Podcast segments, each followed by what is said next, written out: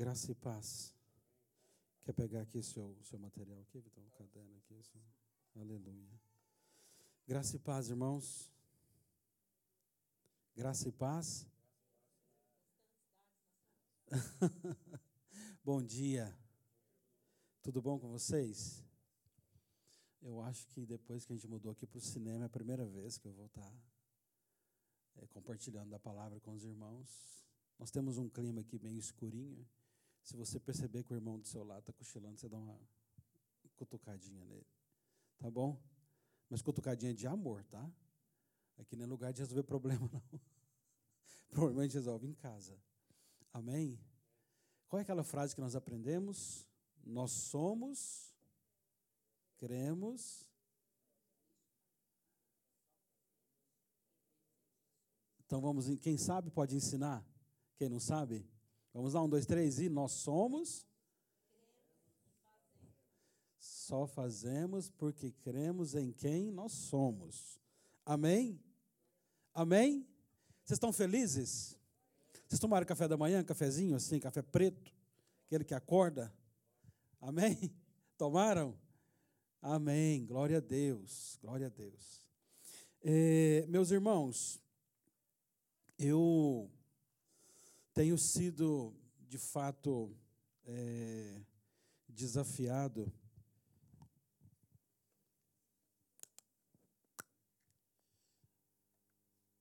desafiado pelo Senhor a rever muitos dos meus conceitos, do que eu creio, do que é evangelho, de como eu prego, de como eu vivo, da forma com que eu me manifesto, da forma com que eu é, permito com que as pessoas olhem para a minha vida, façam a leitura que elas desejam fazer a respeito da minha vida. É, os irmãos se lembram que, durante o ano passado, nós falamos sobre sermos cartas, amém? Que nós somos cartas vivas, lidas, né? E a palavra de Deus nos mostra que, de fato, nós somos cartas vivas, escritas pelo Senhor, e que as pessoas tem, fazem de nós, as pessoas fazem de nós uma leitura. Amém? Vocês se lembram? O ano passado? Quantos se lembram? Faz um sinalzinho com a sua mão. Quantos estavam aqui o ano passado? E se lembram? Amém? Glória a Deus. Os que não estavam, vou citar algumas coisinhas do que nós... É, falamos o ano passado, mas dentro da realidade atual do que nós estamos falando, que é as virtudes de Deus. Amém? Glória a Deus. Você tem Bíblia? Você é crente? Tem Bíblia? Se não tem, senta do lado de quem tem. Porque a maioria tem no telefone, né? No celular. No... Antigamente a gente falava, abra sua Bíblia, né? No livro de tal. A gente fala, liga sua Bíblia hoje, né? Te modernizamos, atualizamos um pouco, falamos, liga a sua Bíblia no livro de Mateus, no capítulo um, deixa aí aberto, a hora que você encontrar, olha aqui para mim, amém? Mateus, no capítulo um, primeiro livro dos Evangelhos, glória a Deus. Já abriu? Agora põe aí o telefone de lado, porque senão fica chegando as notificações, vai ficar distraído, põe de lado e aí olha aqui para mim. Fazer umas perguntas para os irmãos, a gente não faz perguntas com a intenção de... É, gerar dúvida, mas a gente faz perguntas com a intenção de encontrar respostas, amém? Amém? A gente faz perguntas com a intenção de encontrar respostas para as perguntas, e nós encontraremos aqui mesmo é, respostas para as perguntas que eu fizer para os irmãos. É, domingo de manhã é um, é, um, é um dia fera, top demais para a gente ter celebração, sabia? Porque a gente dorme, né, acorda-se no domingo e já... O dia começa na fluência do Espírito Santo. E é algo maravilhoso. A gente faz o culto, às vezes, no final do dia, a celebração, né? No final do dia, as pessoas já trabalharam, voltaram, já estão ali meio cansadas, agitadas. Domingo de manhã é bom porque a gente já está, né, acordando e indo para a celebração. Não é verdade? Vocês gostam do culto domingo de manhã? Eu amo. Eu amo. Não tem a possibilidade de fazer lá em Epsom, porque nossa... Nós compartilhamos um templo lá e o tempo disponibilizado para nós é sábado à noite, porque quem compartilha conosco, a celebração deles é no domingo de manhã. É, eu quero aqui, né, me lembrando, fazer um convite para os irmãos. No próximo sábado, dia dezessete, né, dezoito, nós iremos ter lá em Epsom um evento que nós fazemos, chama Fun Day. É um dia, assim, que você vai para ter comunhão, compartilhar, conversar e comer. Nós vamos ter lá todo tipo de comida boa que você gosta. Pamonha. Os goianos se deliciam, né? Pamonha, pastel de feira, bolo de pote, doce, pasta, pasta italiana, palha italiana, é, refrigerante, rosca, um monte de coisa de comida brasileira para nós lá. Então, se você quiser nos prestigiar, vai ser no templo lá de, da igreja de, de Epsom, a partir de duas horas da tarde. Não vai ser cedo demais, então dá para trabalhar de manhã e ainda ir lá compartilhar, ter comunhão com os irmãos lá de Epsom. Então, você fica convidado. Nas nossas redes sociais lá da Abundante Vida Epsom, o meu Face, o Face da Pastora, o nosso Instagram, está tudo, tá tudo lá. O endereço é K T um nove nove B um. Se você quiser anotar e anote, é o endereço da igreja. Amém? Então, vamos à palavra do Senhor. Queridos, é, quantos estão aqui nesta manhã, todos, né? É, conhecem pelo menos cinco cristãos que fazem parte do seu é, ciclo de amizade, família. Quem conhece aqui cinco cristãos? Isso. Quem conhece dez? Dez cristãos. Dez ou mais. Faz parte do seu ciclo de amizade ou família. Vocês conhecem? É, a Bíblia nos ensina, e nós falamos o ano passado, que nós somos cartas e nós somos lidos, não é? E também nós lemos, não é? Cristãos. Nós somos lidos e nós lemos também. Nós conseguimos olhar para as pessoas e conseguimos fazer delas certas análises, porque são feitas a respeito de nós também. E a pergunta que eu quero te fazer nesta manhã é a seguinte: como é que você faria, qual análise você faria da vida destes cinco, dez ou mais cristãos que você conhece? Que leitura você fazia, faria da vida deles? Como é a manifestação destes cristãos que você conhece? Qual é a leitura que você faz da vida destas pessoas? Como é que você as lê? Como é que você as enxerga? Como é que você consegue... Qual é a percepção que você tem destes cristãos, dessas pessoas? Vou te dar dez segundos, quinze mais ou menos. As ações, atitudes, as manifestações dessas pessoas, o contexto geral de vida, de trabalho, família, vida financeira, espiritual, que você faz a respeito destas pessoas. Enquanto eu tomo aqui um, um golinho de água, porque eu vou tomar essa garrafinha toda até o final, é, faça aí uma leve ou ligeira reflexão a respeito da vida dessas pessoas e a leitura que você faz a respeito delas. Amém? Você tem aí uns segundinhos.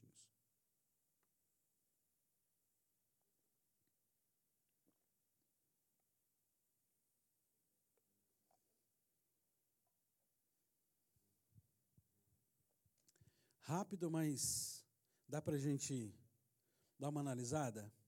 Porque, na verdade, eu estou só chamando a sua atenção. Essa leitura você já faz diariamente. Esta visão que você tem a respeito destes cristãos ao seu redor, você já faz no dia a dia. Nós já fazemos no dia a dia. E também existe, da parte destas pessoas, uma leitura ao nosso respeito. As pessoas nos analisam, sim ou não? O que vocês acham? Sim ou não? As pessoas nos analisam. E até comentam. E algumas delas têm a liberdade de chegar para nós e dizer o que elas estão achando a nosso respeito. O que nós estamos fazendo, o que elas acham que nós estamos fazendo de certo, errado. E para algumas pessoas nós também temos a liberdade de dizer para elas algumas coisas que elas estão fazendo que não condizem com a palavra, mas não são todas. Não é verdade? A gente não tem liberdade de falar para todo mundo, olha, isso daí não está de acordo com a palavra, você está saindo fora do contexto bíblico.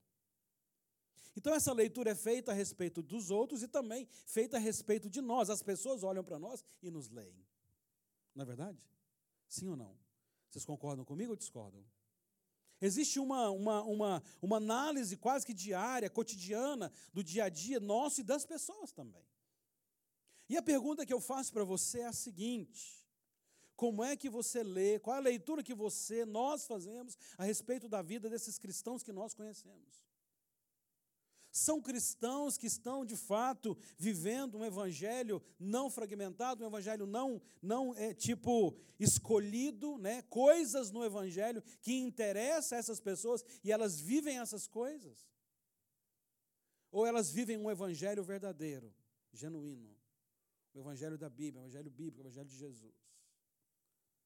Sabe por que eu estou fazendo essa pergunta, irmãos? Porque, de fato, de uns, de uns, de uns anos para cá, eu tenho indignado com a forma que, que, eu este, que eu estava vivendo o evangelho.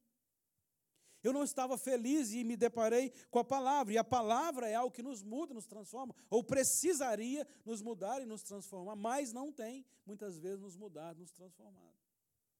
Então, eu quero levar você hoje a fazer uma, a olhar, fazer uma visão interna e externa também, para nós entendermos que o contexto de evangelho que nós estamos vivendo tem sido mais um evangelho é, é, distorcido do que um evangelho verdadeiro. Pela forma que nós nos manifestamos, nós conseguimos entender o que é, qual é a Bíblia que nós temos vivido. E hoje em dia, irmãos, o que nos indigna, o que nos deixa, de fato, é, é, é, bravos muitas vezes, é, por exemplo, vou dar alguns exemplos. Nós aprendemos um evangelho assim. A gente sai de casa e vai à igreja, vai ao culto. E quando a gente vai à igreja, quando a gente vai ao culto, o que é que nós aprendemos erradamente? Nós vamos ao culto, nós vamos à igreja, nós vamos ao templo para buscar alguma coisa. E a igreja virou um supermercado. A gente vai à igreja para buscar uma bênção, a gente vai à igreja para buscar uma cura, a gente vai à igreja para ser abençoado, a gente vai à igreja para ir lá e voltar com alguma coisa para as nossas casas. E, de fato, a gente vem à celebração para dar ao Senhor o nosso melhor, dar, dar ao Senhor o nosso louvor, dar ao Senhor o no, a nossa adoração, dar ao Senhor o nosso coração, dar ao Senhor a nossa vida, entregar ao Senhor o que nós de melhor temos, que é a nossa própria vida.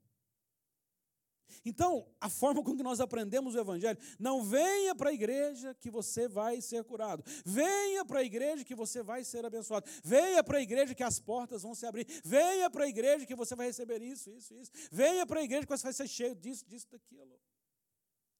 O que a pastora ministrou aqui no, no, no, no momento orando a palavra, as pessoas estão esperando uma manifestação externa da parte de Deus, um vento vir sobre elas, para que elas sejam cheias, sendo que nós já estamos cheios do Espírito Santo. O que nós precisamos é manifestar, então, este Espírito Santo na vida das pessoas, transformados que somos. Então, eu quero chamar hoje os irmãos a fazer um exame de consciência, a, a, a, a analisar a própria vida e olhar em volta. Por quê, irmãos? Por que, que eu estou fazendo essa, essa, trazendo essa reflexão para os irmãos nesta manhã?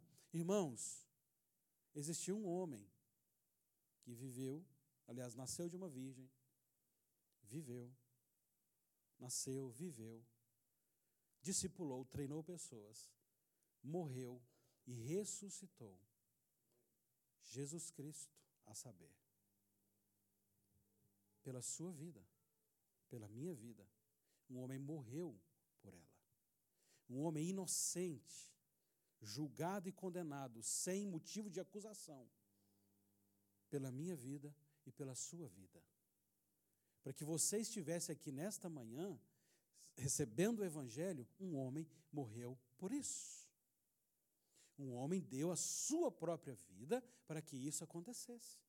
Você só foi salvo, teve acesso à salvação, porque alguém decidiu fazer a expiação pelo seu pecado e pelo meu, pagar a nossa dívida, nos livrando, então, da condenação.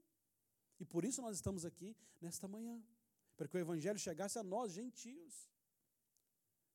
E daí nós não estamos, muitas vezes, valorizando a ação de Jesus na cruz do Calvário por nós, vivendo um evangelho de qualquer jeito. A impressão que eu tenho tido nos últimos anos, irmãos, é que o pecado deixou de ser pecado. Depois, sobretudo depois que veio essa teologia, né, da graça, o pecado deixou de ser pecado, sabe? E muitas vezes essas pessoas, muitas vezes não, as pessoas falam muito pouco a respeito disso hoje em dia.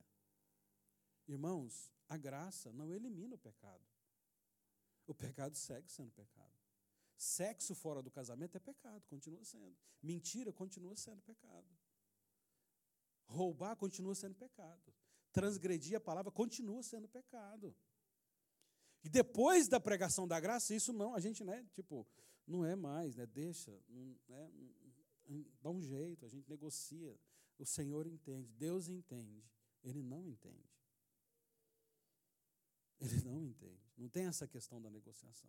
O pecado não deixou de ser pecado depois da graça.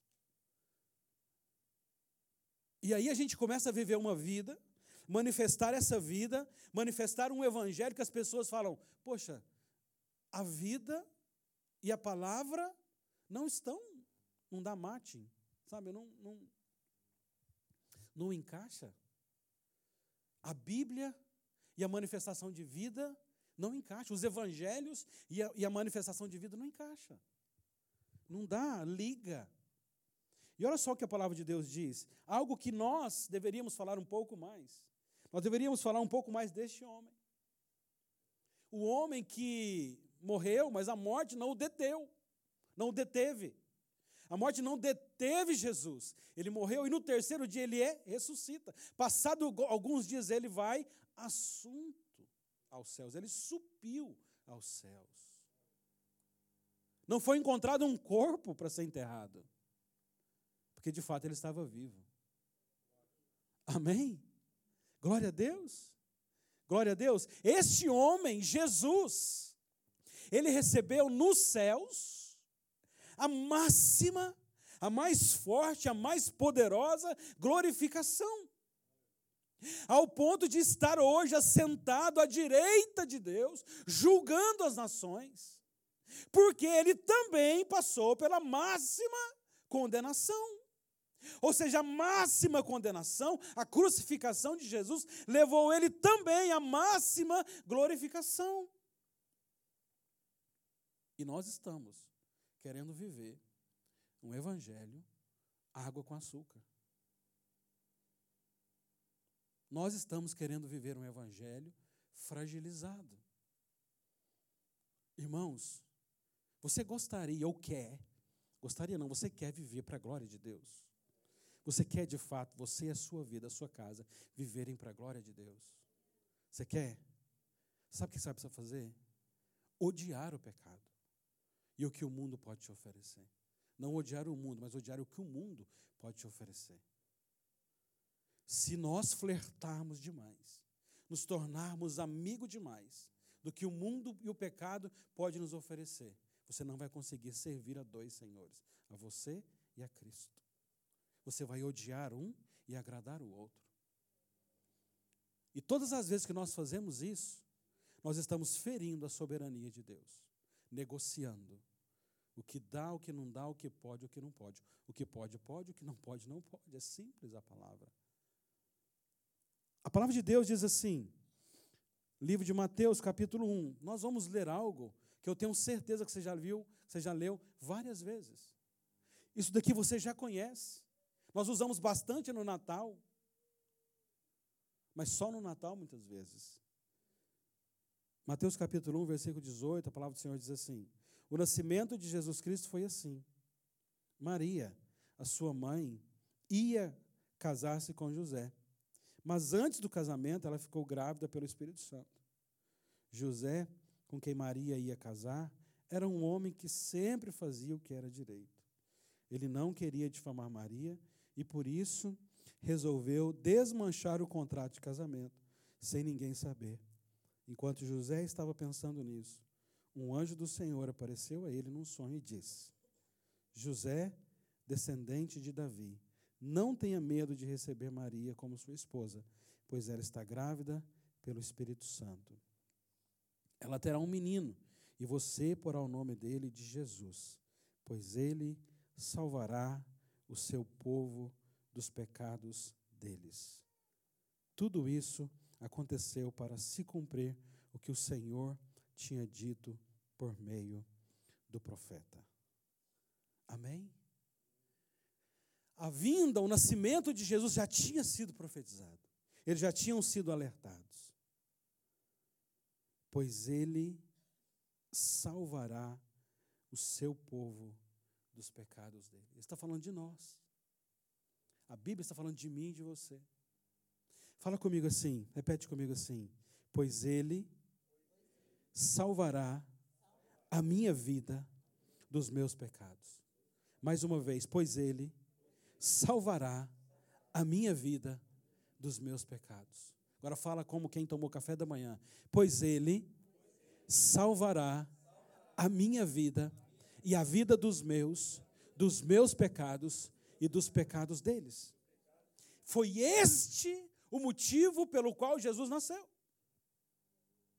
Foi para salvar você e a mim dos pecados que nós cometíamos, ou do que nós cometermos, para nos salvar, para nos libertar disso, para que nós fôssemos livres desta vida e não mais vivêssemos na vida prática de pecado que vivíamos antes. Você fez uma análise antes da vida das pessoas que eu te pedi no início? Agora faça uma análise da sua própria vida, de como é que você vive e da leitura que as pessoas fazem a seu respeito. Se hoje você pedisse, pedisse para o seu esposo, a sua esposa, ou o seu pai, a sua mãe, ou um amigo, ou uma amiga sua, seja de trabalho ou de universidade, escola, para fazer um, uma cartinha dizendo qual é a leitura que ela faz da sua vida, qual seria a carta que ela escreveria a seu respeito?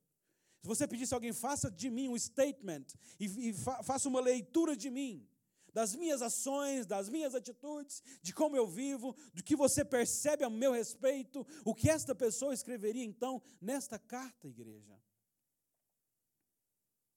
Tempos atrás, a gente estava lá em Suíça ainda, e nós tínhamos e temos, graças a Deus, uma quantidade bem boa de adolescentes, jovenzinhos assim de doze, treze, catorze, quinze anos.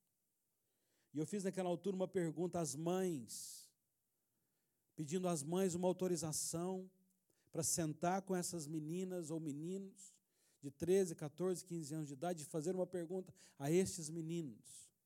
Como é que a mamãe é, o papai é em casa? Perguntei às mães e os pais se eles me autorizariam a fazer essa pergunta aos filhos deles. Teve umas mães que fecharam a cara, tipo assim, não. Sabe por quê? Porque o statement, porque o, o, a carta que aquele filho, aquela filha escreveria sobre aquele pai, sobre aquela mãe, não seria uma carta, um statement bom. Porque dentro de casa, às vezes, nós, nós, nós não estamos manifestando o Cristo que nós deveríamos manifestar. Irmãos, você manifestar Cristo aqui na igreja, aqui no templo, por duas horas e meia, que é a nossa celebração, e lá no grupo de conexão, nas quartas-feiras, que é uma hora e meia, duas, durante, sei lá, quatro, quatro horas e meia, é muito fácil. Aqui dentro todo mundo é lindo, cheiroso, e não tem ninguém que tem defeitos, mas no dia a dia, como é que está a nossa vida? Como é que está o nosso caminhar, a nossa caminhada? Irmãos, como é que as pessoas estão nos lendo? Qual é a história que nós estamos escrevendo? O que é que nós iremos deixar para as pessoas? Eu tenho feito ao Senhor ultimamente uma oração e tenho incentivado os meninos lá do Ministério de Louvor em Epsom a fazer a mesma oração. Senhor, qual é o louvor que o Senhor quer escutar da minha vida? E aí a pergunta é, qual é o louvor que a sua vida tem dado a Deus?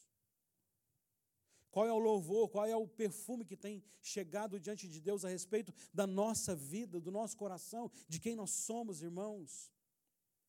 Eu fico extremamente preocupado com a vida da noiva, porque nós teremos que nos apresentar como noiva ao Senhor um dia.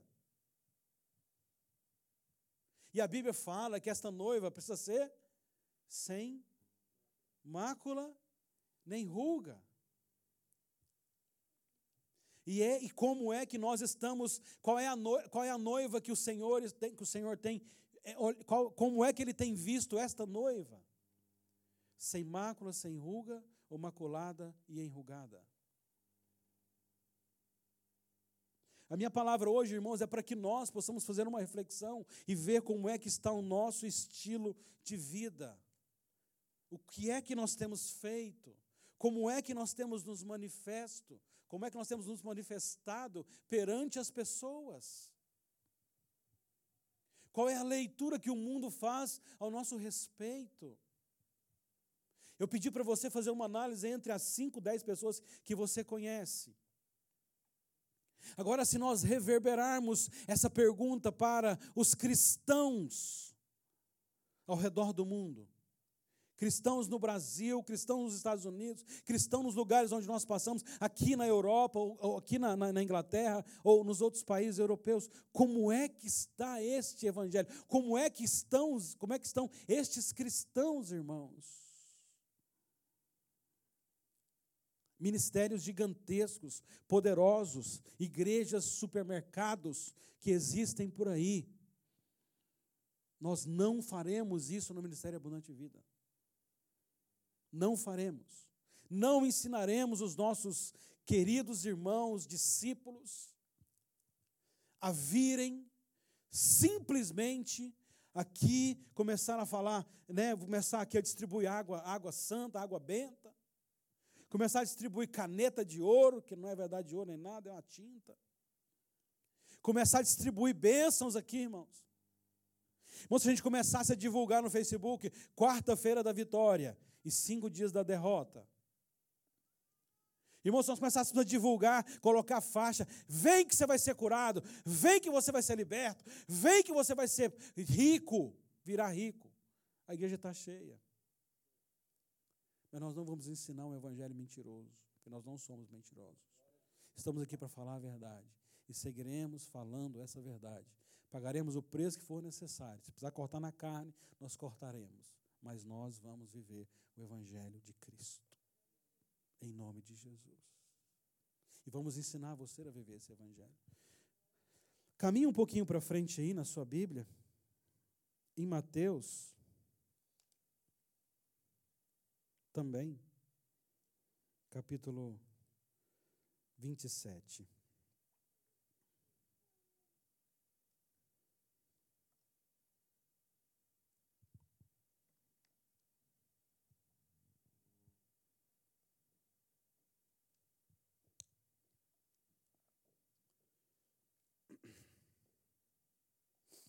E o versículo é o onze. Você quer entender um pouquinho da força e da dedicação de alguém pela causa? Está aqui em Mateus, no, no capítulo vinte e sete. Às vezes, a gente não trata ou lida com o evangelho com essa força que ele tem. Mas a palavra de Deus diz assim, no versículo onze. Jesus foi posto diante do governador, e este lhe perguntou: você é o rei dos judeus? Respondeu-lhe Jesus: tu o dizes. O doze. Acusados pelos chefes dos sacerdotes e pelos líderes religiosos, ele nada respondeu. Por quem que Jesus foi condenado? Acusado, aliás? Você leu aí na sua Bíblia. Pelos chefes dos sacerdotes e pelos religiosos. Estes chefes dos sacerdotes e os religiosos são aqueles que leram, mas não entenderam. Leram, mas é, pegaram pontos para viver para si. E o evangelho que Jesus estava ensinando desde aquele momento era o amor a Deus sobre todas as coisas e ao teu próximo como a ti mesmo. Se você não viver o segundo, o primeiro é invalidado. Jesus estava ensinando os discípulos e todo mundo que vivia ao redor dele que o sábado não era mais importante do que a vida. Guardar o sábado não era mais importante do que curar uma vida, salvar uma vida. Jesus estava ensinando que o evangelho que eles estavam, o que eles estavam vivendo, o amor à lei, não era mais importante do que o amor às vidas, a vida das pessoas. E Jesus foi condenado por essas coisas. Olha só o versículo treze. Então Pilatos lhe respondeu: você não ouve a acusação que eles fazem contra você? Mas Jesus não respondeu nenhuma palavra, de modo que o governador ficou muito impressionado. Eles acusavam Jesus, Jesus falava: tu dizes. Faziam outra acusação, Jesus ficava calado. Porque as acusações que faziam contra ele não eram verdade. E ele sabia que as acusações não eram verdade. Como é que você reage quando alguém faz uma acusação contra a sua vida? Desce do salto. Faz justiça. Vira um justiceiro. Clama pela lei. Quer processar, quer matar, quer acabar, quer judiar, quer se vingar. Não existia acusação contra Jesus. Aliás, não existia crime que o fizesse criminoso. Olha o versículo quinze. Por ocasião da festa, era costume do governador soltar um prisioneiro escolhido pela multidão. Eles tinham, naquela ocasião, um prisioneiro muito conhecido, chamado Barrabás. Ele não era conhecido porque ele estava curando. Ele não era conhecido porque ele estava libertando. Ele não era conhecido porque ele estava mudando a vida das pessoas. Ele não era conhecido porque ele estava ressuscitando vidas. Ele não era conhecido porque ele estava libertando endemoniados. Ele era conhecido por ser um ladrão. Ele era muito conhecido porque ele tinha o costume de roubar. Então todo mundo conhecia ele porque ele era o Barrabás, o ladrão. E Jesus estava fazendo completamente o contrário de Barrabás, devolvendo, restituindo, dando de volta, abençoando pessoas, curando pessoas, libertando pessoas. E Barrabás fazendo o contrário. Pilatos perguntou à multidão que ali se havia reunido: qual destes vocês querem que solte, Barrabás ou Jesus, chamado Cristo? Porque sabia que o haviam entregado por inveja. Versículo dezenove. Estando Pilatos sentado no tribunal, sua mulher lhe enviou, lhe enviou essa mensagem, ela enviou o WhatsApp para ele: não se envolva com este inocente, porque hoje, em sonho, sofre muito por causa dele. Mas os chefes dos sacerdotes, os líderes religiosos, convenceram a multidão a que pedisse Barrabás e mandasse executar Jesus. Mais uma vez, quem? Os líderes religiosos, os sacerdotes, convenceram a multidão. Por quê? Porque Jesus estava acabando com o que eles ensinavam errado.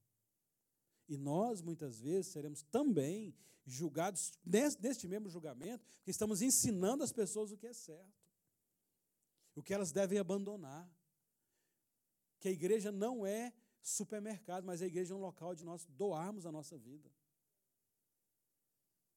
E quando nós pregamos o contrário de que muitos pregam, nós seremos, sim, julgados. Nós seremos, sim, escarnecidos. Nós seremos, sim, é, é, é, não entendidos ou mal entendidos. Então, se você está vivendo uma vida que choca, eu quero te dar os parabéns. Se você está contrariando pessoas, eu quero te dar os parabéns. Se você está vivendo o evangelho de Cristo e as pessoas estão te odiando por isso, eu quero te dar os parabéns, porque você está vivendo o mesmo evangelho que Jesus vivia. Jesus também foi odiado, Jesus também foi envergonhado, ele não foi entendido. E muitas vezes, quem irá nos odiar são aqueles de dentro da nossa casa. São nossos familiares. Porque às vezes a gente põe o dedo na ferida e fala: ei, tem nada a ver isso aí que você está fazendo, ou pensando, ou vivendo. E se você for odiado por isso, eu te dou os parabéns, te dou um abraço e faço uma oração pela sua vida, para você continuar sendo o João Batista do momento, o Jesus Cristo do momento, contrariando pessoas, mas falando do evangelho. E vivendo ele, não só falando. Outra pergunta: o que você prega e o que você fala, aliás, o que você prega e o que você vive, tem uma distância ou está junto? A sua pregação, a palavra que sai da sua boca, é acompanhada das suas atitudes? Ou você prega e não age? E aí ninguém vai entender. Isso que acontecia com os sacerdotes. Eles pregavam, irmãos. Eles abriam lá o, o, o rolo da Torá e falavam. Eles ensinavam, mas eles não viviam. cobravam mais impostos que deviam, igual certas igrejas fazem hoje. Usurpavam, roubavam, julgavam, igual muitas igrejas fazem hoje. Muitos ministérios fazem hoje. Eles enriqueciam e empobreciam o povo, igual muitos ministérios fazem hoje. Eles eram abastados com pessoas pobres. Os líderes religiosos, ricos, com casas boas, coisas boas, tudo de melhor, e o povo cada vez mais pobre. Ou seja, ensinavam e não viviam. Jesus, meus irmãos, não foi entendido, foi julgado, foi apedrejado, sofreu, foi crucificado, mas não parou de falar a verdade. Não deixou de fazer o que o, o que o Pai dele enviou ele a fazer. Ele enfrentou a morte, mas não desistiu. Ele enfrentou os líderes religiosos, mas não desistiu. Os sacerdotes, mas não desistiu. Ele enfrentou a própria morte, mas não desistiu de viver um evangelho verdadeiro, puro, simples, genuíno. E nós? Como é que está a nossa vida?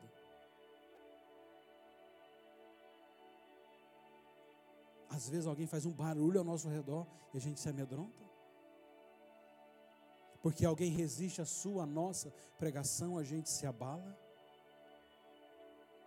Você precisa ter uma vida, nós precisamos ter uma vida que te choca mesmo, irmãos. Que constrange mesmo. Jesus constrangia onde ele estava, irmãos. Os, quando Jesus chegava, os próprios discípulos ficavam assim meio desconfortáveis. A gente não veio para causar conforto. A gente não veio para estar tá abraçando demais, não. A gente não veio para consolar demais, não. O Espírito Santo faz esse papel de consolador. Mas a gente veio para chocar o mundo com a verdade. E esse é o nosso chamado. Essa é a nossa vida. Irmãos, eu já tentei fazer um milhão de coisas, mas não dá certo. Sabe, eu já fiz curso de coach. Já fiz, irmão. Fiquei sentado lá, acho que uns oito meses, amor. Sei lá, mais de seis, sete, oito meses. Sabe, para tentar ser uma pessoa motivadora. Um líder motivacional. Não deu certo. Porque eu mais desmotivava do que eu motivava. Sabe o que, que o Senhor nos chamou, irmão? Furar o balão do ego de muitas pessoas. Ao invés de nos dar uma bomba para furar, para encher balão, o Senhor nos deu espinhos. Para furar o ego, para diminuir o ego, para trazer as pessoas para a realidade. E falar, ei, põe os pés no chão. O evangelho que nós estamos vivendo não tem nada a ver. Quantos homens, irmãos, morreram para que o evangelho chegasse até nós? O evangelho verdadeiro. E nós estamos querendo o ar-condicionado, o conforto. Nós estamos querendo o que é bom, o que é gostoso, a bênção. Nós estamos querendo o, o, o que é confortável, o que é gostoso para fazer. Estamos querendo virar sacerdotes e fariseus, com roupas lindas, maravilhosas, mas com a vida vazia. Coração cheio de sangue, vida cheia de sangue. Um dia, irmãos, todos nós compareceremos perante Ele. Eu e vocês. Todos nós. E existem dois comentários a respeito daqueles que compareceram perante Ele. Muitos vão dizer assim, Senhor, eu curei em Teu nome. Eu preguei o evangelho em Teu nome. Eu libertei, Senhor, em Teu nome. Senhor, olha lá as multidões que eu trouxe para Ti. Eu preguei o evangelho, Senhor. E o comentário de Jesus vai falar para eles assim: aparta de mim, eu não vos conheço. Ou compareceremos perante o Senhor, fala: Senhor, está aqui, as minhas mãos não têm sangue.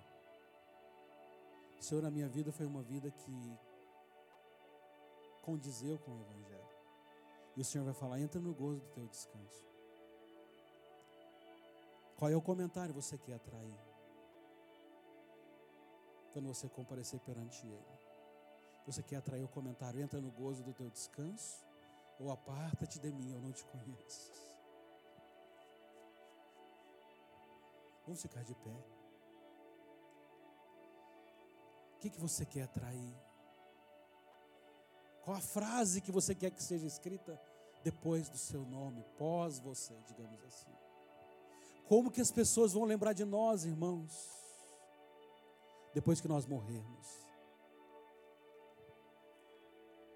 Essa pessoa passou pela minha vida e ela fez diferença.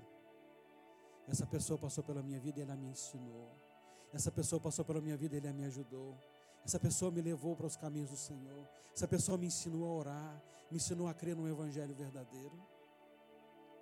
Ou eu cheguei para essa pessoa angustiado, detonado, e ela me deu uma latinha de cerveja para eu relaxar. Me levou para um pub para eu, para eu destravasar. Para uma boate para eu quebrar tudo. Ou você quer ser lembrado como alguém que fez diferença, porque você ensinou os caminhos do Senhor para essa pessoa. Que não existe outro caminho, só existe um. O que é que você quer ensinar para as pessoas? Se você morresse hoje, hoje, se você morresse, que frase você escolheria para colocar na lápide do seu caixão? Servo bom e fiel, entra no gozo do seu descanso, ou aparta-te de mim, não te conheço, pregando um evangelho que não existe. A escolha é sua, eu já fiz a minha. Você pode escolher. A decisão é tua, está nas tuas mãos, na sua consciência, sobre a sua vida. E qual escolha você faz nesta manhã? Viver um evangelho, doa o que tiver que doer, ou um evangelho água com açúcar, soft, ice cream, Nutella, que não aguenta nem o calor do micro-ondas e derrete. Ou você quer ensinar e viver um evangelho que, que sobrevive a qualquer calor, a qualquer, a qualquer pressão, a qualquer angústia? Primeiro viver e ensinar esse evangelho. Eu vou orar pela sua vida nessa manhã. E vou abençoar você para que você entenda e você consiga tomar a melhor decisão. E essa decisão quem toma é você. Eu não posso tomar decisão nenhuma por você. Nenhuma, nenhuma, nenhuma. Se você quiser o evangelho de Cristo, decida por ele. Agora saiba que vai haver um preço a se pagar. Você vai ser julgado, mal entendido. Muitas vezes as pessoas vão olhar para você e falar: não, esse cara está maluco. Mas é melhor você ser taxado como maluco, ir até para a cruz e ser moído numa cruz, do que eu escolher o fácil, o que não presta, e ouvir a frase: aparta-te de mim que eu não te conheço. Senhor, em nome de Jesus, nós estamos esta manhã, Pai, reunidos como igreja, enquanto igreja do Senhor. E nós somos, Senhor, esta noiva. Nós somos a Tua noiva. Nós somos, Senhor, aquela noiva que um dia o Senhor virá buscar. E, Pai, nós queremos poder estender as nossas mãos a Ti. E com o nosso coração grato, ir de encontro ao noivo. E apresentar o nosso corpo sem mácula e sem ruga, sem pecado, a este noivo. Viver o evangelho hoje, Senhor, para que quando comparecermos, ó Deus, perante Ti, sem mácula, sem ruga, em santidade ao Senhor. E o Senhor vir ao nosso encontro e dizer: noiva minha, entra no gozo do seu descanso. Receber-nos como noiva e promover então as bodas, nos levando até o trono do Senhor, em nome de Jesus. Pai, ajuda-nos nessa manhã.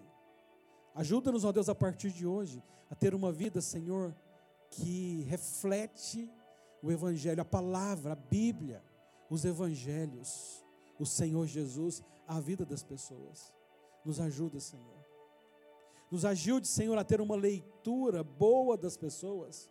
E ajude também, ó Deus, a nós, nesta leitura que as pessoas fazem ao nosso respeito. Senhor, aqui está a tua igreja. Aqui está, ó Deus, o teu povo, aqueles que se chamam pelo teu nome. E nós, nós nos colocamos diante de ti, Pai, nessa manhã, com o nosso coração grato. Em nome de Jesus, ajude-nos. Ajude, Senhor, cada um dos meus irmãos que estão aqui, Senhor. Eu te peço pela graça e misericórdia do Senhor. Eu clamo a ti, ó Deus, pela tua graça e misericórdia. Nos fortaleça nessa manhã, dentro dessa proposta, Pai. Em nome do Senhor Jesus. Em nome de Jesus. Amém. Glória a Deus. Aleluia. Glória a Deus. Amém. Nós vamos passar agora a ministração da Santa Ceia. Pode ficar de pé. E eu gostaria de usar um versículo que normalmente a gente não usa muito para falarmos sobre a Santa Ceia. Lucas, no capítulo vinte e dois, abra sua Bíblia juntamente comigo aí, para nós compartilharmos da Santa Ceia.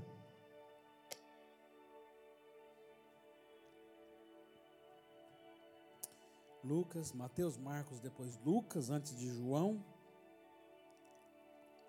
capítulo vinte e dois, eu vou ler aqui do versículo catorze até o vinte, amém? Glória a Deus. Quando chegou a hora, Jesus sentou-se à mesa com os apóstolos e lhes disse: como tenho desejado comer este jantar de, da Páscoa com vocês, antes do meu sofrimento. E tem um pontinho de exclamação aí. Imagine a voz de Jesus, a alegria dele, quando ele falou essa frase. Eu desejei muito, irmãos. Eu desejei muito comer esse jantar de Páscoa com vocês, antes do meu sofrimento. Pois eu digo a vocês que nunca comerei esse jantar, até que eu coma o verdadeiro jantar que haverá no reino de Deus. Então Jesus pegou o cálice de vinho, deu graças a Deus e disse: peguem isso e repartam entre vós, pois eu afirmo a vocês que nunca mais beberei deste vinho até que chegue o reino de Deus.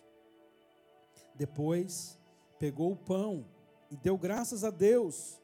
Em seguida partiu o pão e os deu aos apóstolos, dizendo: isso é o meu corpo, que é entregue em favor de vocês. Façam, façam isso em memória de mim. Depois do jantar, do mesmo modo, deu a eles o cálice de vinho, dizendo: este cálice é a nova aliança feita por Deus com o seu povo, aliança que é garantida pelo meu sangue derramado em favor de vocês. Jesus desejou, irmãos, olha aqui para mim, Jesus desejou comer um jantar com eles, antes do sofrimento deles, e Jesus então ministra a eles a ceia. Eu quero dar a vocês aqui algumas orientações bem básicas, aliás, uma orientação bem básico, a gente sempre ensina isso. Não existe ser humano no mundo, em qualquer país, em qualquer lugar do mundo, não tem ser humano que consiga se santificar. Não tem.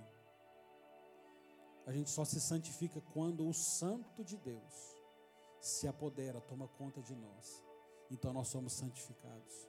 Quando nós participamos do suco que representa o sangue e do pão que representa o corpo de Jesus, isto é santo e entra em nós e nos santifica.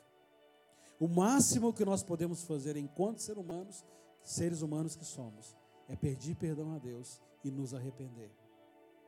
E participar, então, do santo, para que o santo nos santifique.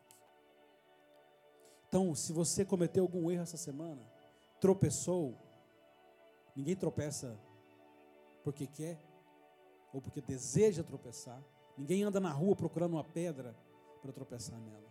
São acidentes, algo que a gente não vê, imperceptível. Se você, por acidente, errou essa semana, o que você pode fazer agora? Peça perdão ao Senhor, se arrependa, decida não fazer de novo. Então participe da Santa Ceia. Amém? Vocês oram agradecendo?